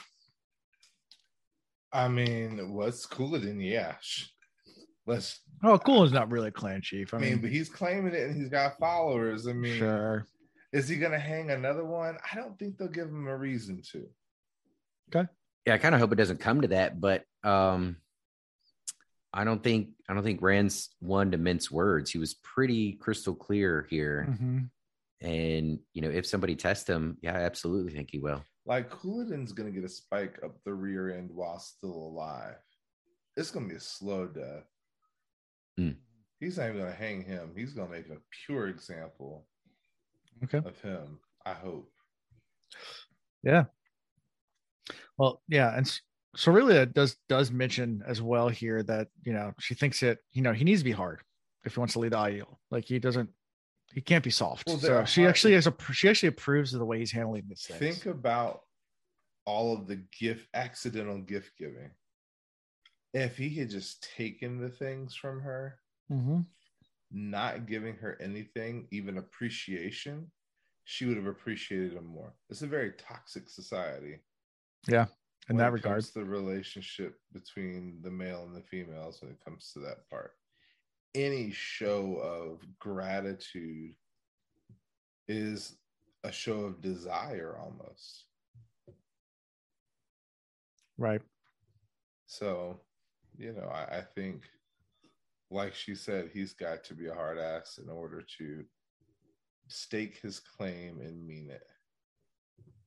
And that starts with it's going to start with has to start with Aviendha, and then he needs to put these wise women in their place. Hmm. They clearly have a lot of control too. If you were to put them in their place, everybody else would kind of fall in line, or he get a really rude awakening, and everybody else would abandon him real quick. So And then just as quickly as she started screaming about how she can't do this with Rand anymore and please intercede on my behalf, Egwene's like, all right, hey, I'll go ahead and say something, or maybe we can talk to him together. And she's like, no, no, no. We need I need to listen to the wise ones and do what they tell me to. So she's I must obey. Yeah, she's she's yo-yo in here. Mhm. It's it's it is the R. Kelly. Her mind's telling her no, but her body, Her her body's body- telling her yeah. so yeah. Uh, and Egwene's Egwene's in the background going, I don't see nothing wrong. Aviendha's like. I can't, I can't even explain it to you. What's so wrong? Yeah, Mhm. exactly. Yeah. Yeah, And that's how doesn't- we end the chapter. and That's how we end the chapter. Little R. Kelly. Little R. Kelly. uh, anything we missed? I mean, it's a short chapter, but there's a lot that happens here. There's a lot of political moving, um, a lot of Rand's in a tough predicament. I mean, we talked about this already, but it's this is it has to be navigated very carefully. Um, otherwise, he could lose the Aiel and Cairhien in both. Like, like I mean, Yeah. this has been his plan since like a book and a half ago. sure, but it's now And coming. It's finally coming to fruition. Finally coming to fruition. So at the end of the day, you know, he's taking the leap, and we're all going to see what happens. hmm And that's the only way we can put it. We got to sit back and watch. Yep. Yeah. Yeah. So any any big predictions from the I mean you guys had a ton of them. You had some really good ones. Mat Um, is Eamon. Mat's aiming. Hmm. Okay. What why do you think Moiraine, uh, Moiraine is so obsessed with uh, the the the red door? Uh, well, I mean, that's that's one way to. I mean, if it's if it's the same one Mat went through, where it's like, you know, you ask for it and you get it. That's a that's a way to like hands down change the pattern, Okay. not just influence it. Yeah. I mean, there's a cost involved. I mean, something gets traded for it. If you're smart, you negotiate for it, but Okay. that's a pretty powerful tool. Well, and each person gets something different. Okay. So, I mean, maybe there is a person meant to go through this door. Okay. Um, and then I guess another prediction was that Couladin's going to die a very slow, slow, painful death hmm On a stake. on a stake. Mhm. Okay. By steak, why not a chicken? Yeah. Steak is firmer. Yep. And I and I'm I'm still I'm still leaning on the three way Aviendha, Elayne, and Rand. Okay. That's going down. And, and Calm I down. think we have land fear in the midst. And Mm. Yeah, you caught me off guard with that one, but lantern. man, Lantern. that definitely could be. And especially the way she was talking to Mat about, mm, you know, building him up and you're so much better than this and you could do great things. Mhm. Blah blah blah. Man, if you're so you got you got muscles for a small boy. mm, Wait, what? that's my thought. Yeah. So okay. Uh favorite characters. Mm. Aviendha, I'm going to give it to her this go. Okay. around. She's going through a lot emotionally, and then she has to deal with the physical aspects too.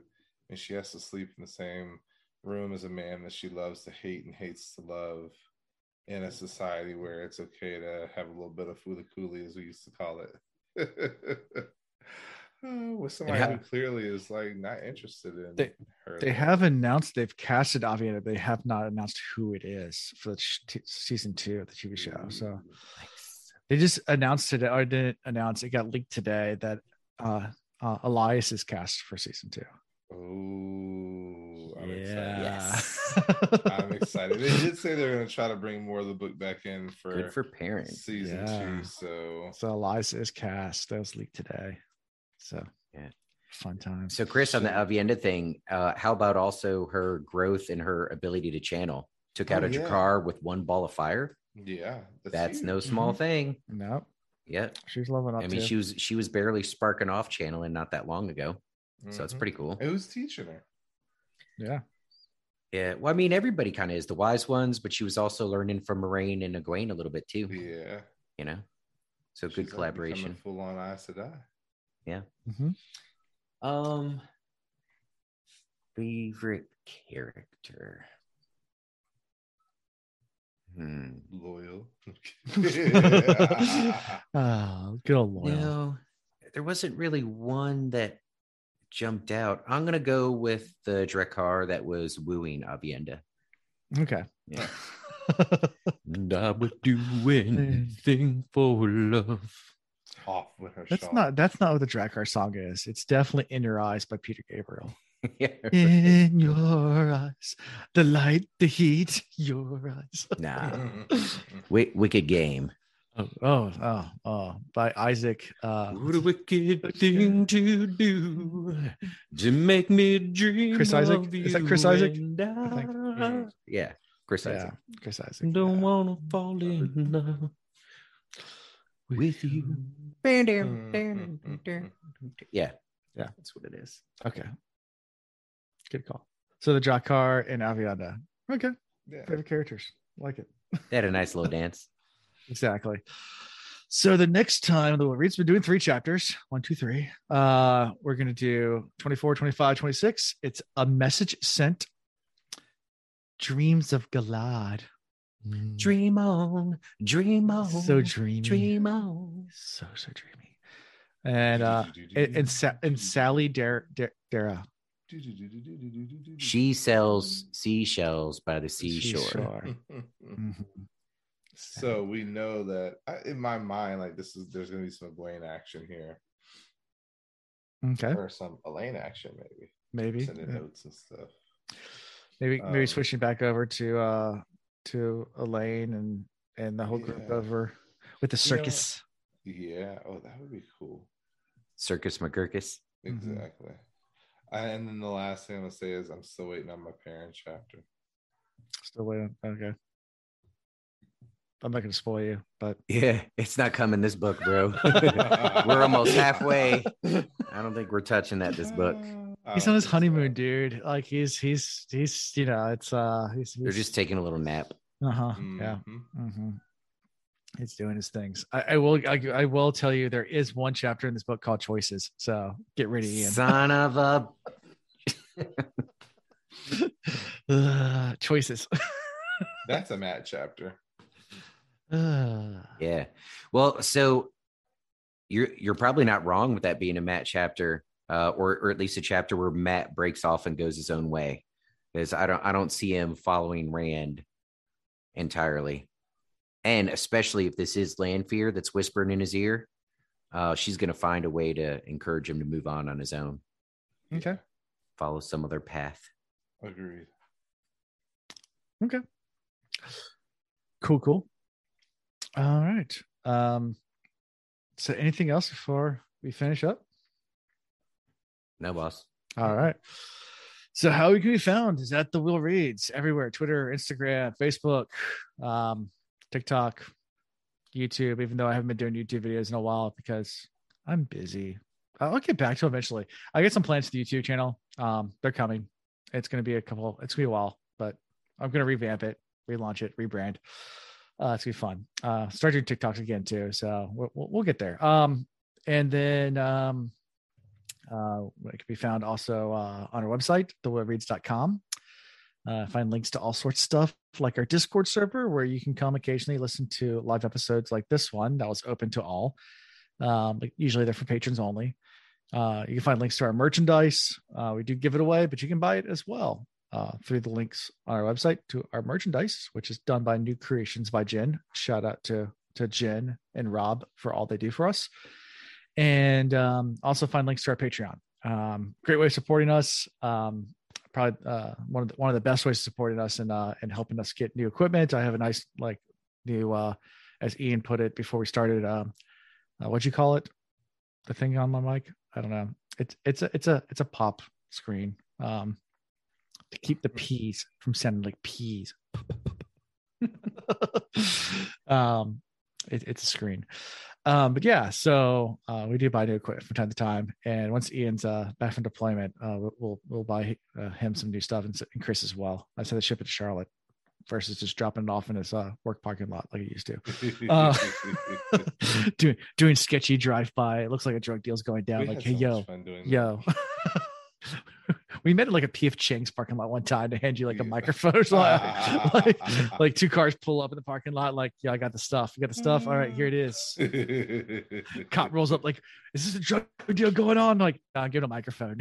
Uh, what? um, but but yeah, so anyway, I have to ship to Charlotte, so uh, we'll, we'll ship some stuff down to you soon.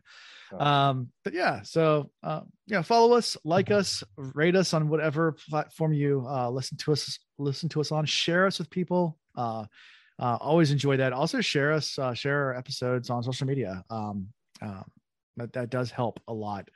Uh, it, there's a big stigma around self promotion uh, in in the world of podcasting, YouTube, and everywhere, um, which is just so weird to me. But it is. Uh, it does help when third parties share stuff. So if you guys do that, that would be great. Much appreciated. It's a free way of supporting us. Um, but other than that, that's all I got for this week, guys. Until next time, Peace. Okay, bye. penis. I hope you enjoyed the show and thank you for listening to The Wheel Reads. See y'all next time.